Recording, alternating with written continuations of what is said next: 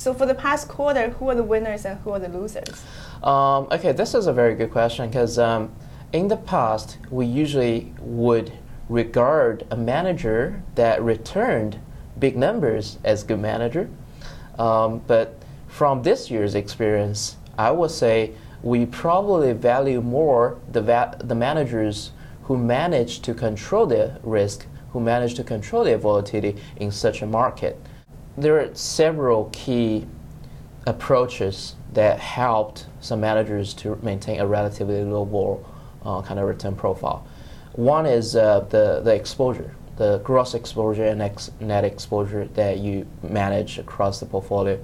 And then also, uh, if you really look, uh, differentiate between uh, strategies, I would say some of the strategies that make more use of uh, arbitrage opportunities instead of betting on directional opportunities would definitely be- benefit from this uh, big swings or markets uh, and, and endure less uh, ex- uh, volatility.